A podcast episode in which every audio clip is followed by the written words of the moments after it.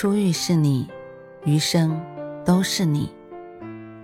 嘿，朋友你好，我是兔子，欢迎来到情感故事馆。在这寂静的夜里，愿兔子的声音能够陪伴你，温暖你。兔子与你在一起。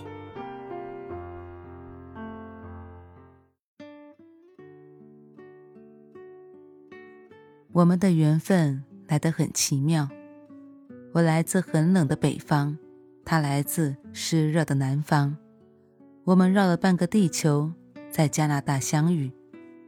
遇见他那年，我十七岁，他二十岁，懵懵懂懂，却因为机缘巧合认识了对方。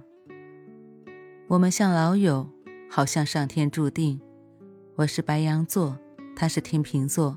和我一百八十度星宫对立，我们在认识一个月后走到了一起。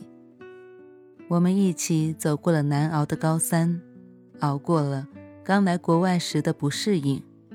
我们穷学生蹭一加币的饮料，续杯一天却仍甜蜜。我们一起并肩走入大学，在加拿大建立自己的小窝。我们淘弄家具。我们将照片贴满墙面，那时候的爱情是那么浓烈而清晰。我们和其他情侣好像也没什么不同，我们的生活会吵架，会和好，有泪水，然而笑容总是多于泪水的。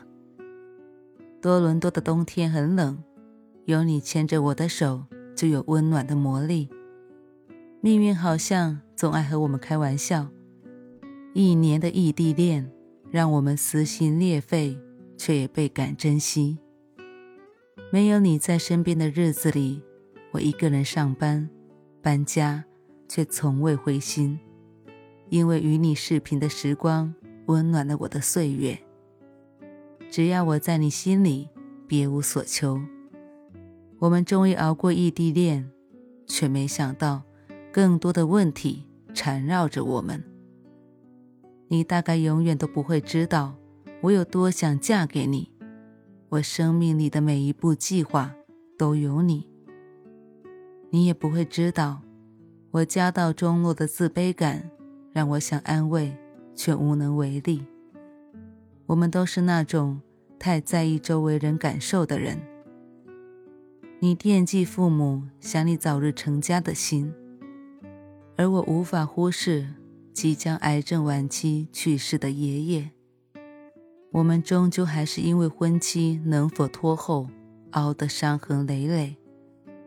我希望你体谅我，而你希望我追随你。事到如今，分开也快一个月了，我瘦了十斤。你或许永远不会知道。你说，我累了。我们不合适，还是分开吧。那个下午，我肺炎高烧三十九度，在医院里。你或许不会知道，只要你愿意飞过来，在我父母面前信誓旦旦的承诺，你会一生牵着我的手，我便愿意和你风风雨雨走下去。我不愿错过你。却不敢联系你。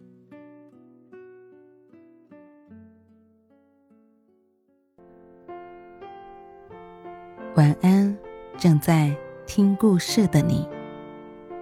如果你喜欢兔子的声音，或者喜欢这个情感故事，别忘了多点赞、多评论、多打赏哦。兔子，感谢你的支持和鼓励，祝你晚安，好梦。